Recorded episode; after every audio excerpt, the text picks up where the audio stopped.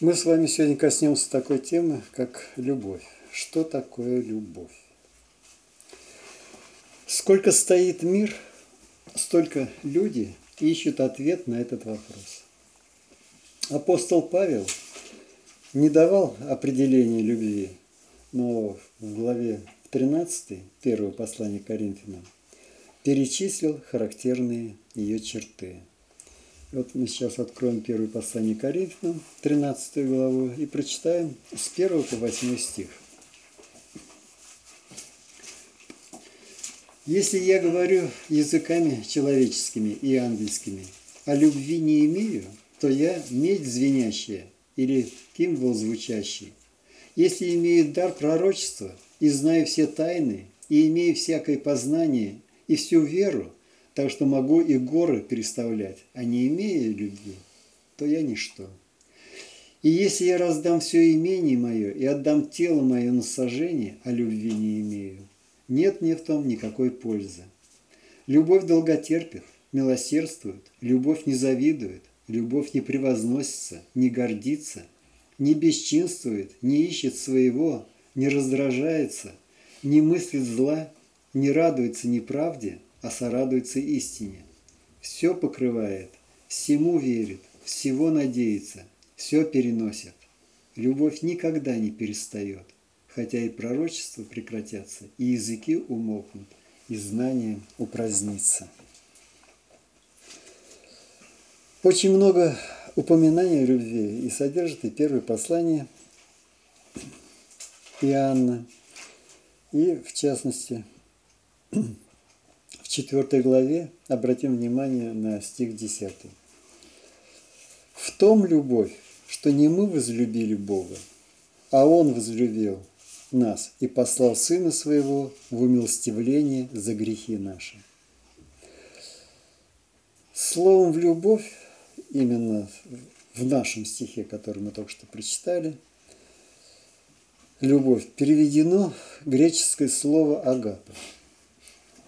В других местах Библии встречается еще одно греческое слово, обозначающее, обозначающее любовь. Это филия.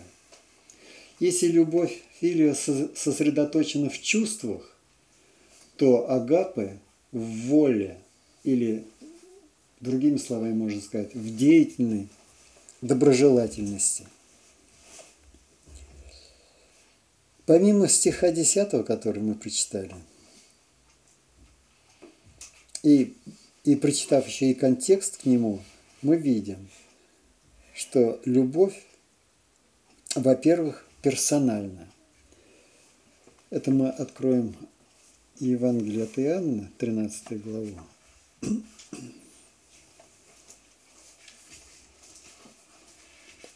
13 глава и прочитаем 34-35 стихи.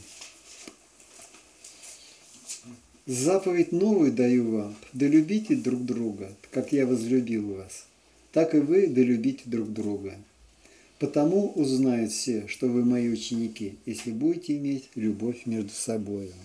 Вот в данном случае это такая персонализация. Во-вторых, любовь, даже агапы, не лишена чувств. Хотя мы только что говорили о любовь, которая имеет значение филио, где одно, как говорится, чувство сплошное, то здесь все-таки какое-то присутствие чувства есть и в любви Агапы. И обратимся к контексту, который покажет нам, что Иоанн включал чувство в свою концепцию любви Агапы. Это обратимся к первому посланию Иоанна, 13, 3 глава, и прочитаем 16-18 стихи. Любовь познали мы в том, что Он положил за нас душ свою, и мы должны полагать души свои за братьев. А кто имеет достаток в мире, но видя брата своего в нужде, затворяет от него сердце свое – как пребывает в том, как пребывает в том любовь Божия. Дети мои, станем любить не словом или языком, но делом и истиной. Вот здесь вот это выражение затворяет сердца, кто затворяет сердце свое, говорит об отсутствии сострадания. Э, то есть об отсутствии глубины чувства, другими словами. Итак, говоря о любви Агапы, мы не говорим, что она совсем лишена чувства. Скорее мы подчеркиваем, что она не полагается на чувства, не зависит от него. Кстати, чувства могут меняться, а любовь Агапы постоянно, так как является актом воли, не зависящей от чувств. И при ее помощи можно будет в жизни иметь ко всему правильное отношение. Это второй момент, который касался любви. В-третьих, любовь пронизывает нас. Она пронизывает все бытие человека. Иоанн считает, что если мы постигнем Божью любовь к нам, то постигнем и любовь вообще. Источник всякой любви – Бог. Она – составляющая сущность Бога. И чем больше мы будем ценить дар Иисуса, тем реальнее будет становиться для нее это свойство – любовь. Тогда мы и не сможем не любить наших братьев. А кто говорит «я люблю Бога», а брата своего ненавидит, тот лжец. Ибо не любящий брата своего, которого видит, как может любить Бога, которого не видит?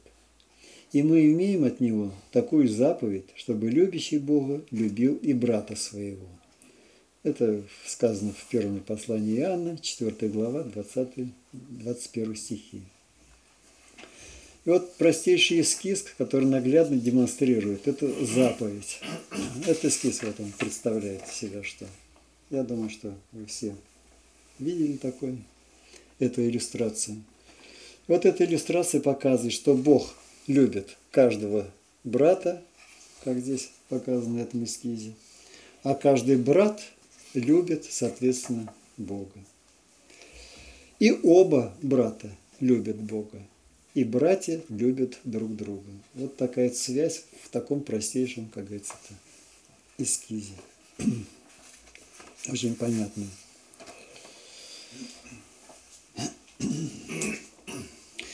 Но то, что оба брата любят друг друга, это не значит, что между братьями никогда не будет каких-то там разногласий. Был, э, по Библии мы знаем, что был такой момент – а, когда между Павлом и Варнавой возник конфликт, который отображен в Деяниях в 15 главе с 36 по 39 стих. Это не значит, что христианин откажется исправить своего брата, если он заблуждается. Но это означает, что во всех наших взаимоотношениях должна преобладать любовь. Мы должны научиться спорить без проявления неприязни. Ну и, естественно, без проявления гнева. В-четвертых, любовь восприимчива. Как мы уже отмечали, любовь Агапы ищет лучшего для того, кто любит, кого любит. То есть э, подразумевает действие, заботу о нуждах. Однако за этим стоит способность распознавать эти нужды или быть восприимчивым. Так Бог в силу своей любви к нам позаботился о нашей духовной нужде. Это и подразумевается в этом в рассматриваемом отрывке, на который я ссылался, это первое послание Иоанна, 4 глава, 10 стих. Проблемой всего человечества была проблема греха – в первом послании Иоанна, 3 глава, 4 стих говорится, говорится, что грех есть беззаконие. А в стихе 14-15 этой же главы сооб... сообщается, что беззаконие приводит к духовной смерти и утрате вечной жизни. Поэтому Господь, зная нашу нужду и нашу неспособность спасти самих себя, и исходя из своей любви, послал своего Сына в качестве Спасителя. В-пятых, любовь выражается в делах. Любовь не только видит нужды, но также печется об этих нуждах. И в первом послании Иоанна, в третьей главе, в 16-18 стихе,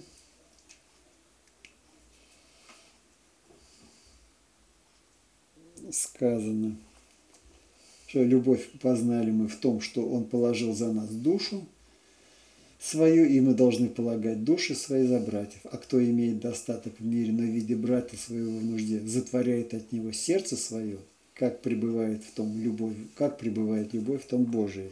Дети мои, станем любить не словом или языком, но делом истинным. Это мы повторили уже этот отрывок, который читали ранее мы можем опять вернуться к нашему первоначальному тексту из э, первого послания Иоанна, 4 глава, 10 стих, где демонстрируется истинная связь любви с делом.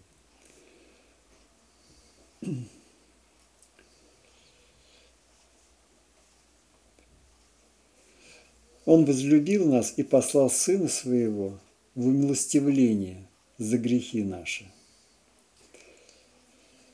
Тут мы ближе всего подходим к пониманию того, что такое любовь Агапы. Наша любовь к Богу также должна выражаться делами. И в первую очередь повиновением. Ну, об этом можно и самостоятельно посмотреть, то, что касается повиновения. Это есть и в Евангелии от Иоанна, 14 глава, 15 стих. Первое послание Иоанна, 2 глава, 2 глава 5 стих. Первое послание Иоанна, 5 глава, 2, 3 стихи. Ну и, конечно, можно и другие места найти. В-шестых, это любовь сильна. Сила любви может изменить жизнь, как того, кто любит, так и того, кто знает, что любим. Так некоторые родители говорят, я слишком люблю своего ребенка, чтобы наказывать его – но такие, но такие слишком любят не ребенка, если так по Божьему слову, как говорится, разобраться. Любят, а, не слишком любят самих себя. В послании к евреям в 12 главе в 6 стихе мы читаем «Ибо Господь, кого любит, того наказывает, бьет же всякого сына, которого принимает». Ну, тут под битьем, конечно, надо понимать, что это все это делается без гнева какого-то, а, как наказание, которое просто должно, любой проступок должен отмечаться наказанием. Кстати, как конкретный пример, мы, мы все прекрасно знаем, что так называемый толерантность в Европе, когда наказаний нет, что сейчас творится? В той же самой в Германии, во Франции – и так далее, и так далее. В жизни встречались раньше и есть теперь такие христиане, которые не хотят терять расположение других и поэтому не говорят им, что они не правы, когда это действительно так. Павел в послании Галатам в 4 главе 16 стихе спросил, «Итак, неужели я сделался врагом вашим, говоря вам истину?» Если люди ведут такой образ жизни, из-за которого их души будут прокляты, и если по этому поводу не говорить им Божью истину, значит, умалчивающие не любят их, так как чрезмерная озабоченность собственной персоной несовместима с любовью Агапы. И в заключение нашей короткой проповеди – мы вспомним все перечисленные характерные черты любви Агапы. Она персональна, она не лишена чувств, она пронизывает нас, она восприимчива, она выражается в делах, и она сильна. Чтобы научиться такой любви, требуется время и усилия. Люди порой не ценят наших стараний, и наша любовь может оказаться в таком случае без взаимности. Чтобы не унывать по этому поводу, Павел в первом послании Коринфянам, в 13 главе, в 7-8 стихе сказал, что любовь все переносит. Любовь никогда не перестает. То есть есть еще одна ее черта, помимо тех черт, которые мы перечислили, это настойчивость. Да поможет нам Бог понять такую любовь, а затем да поможет нам и возрастать в этой любви. Аминь.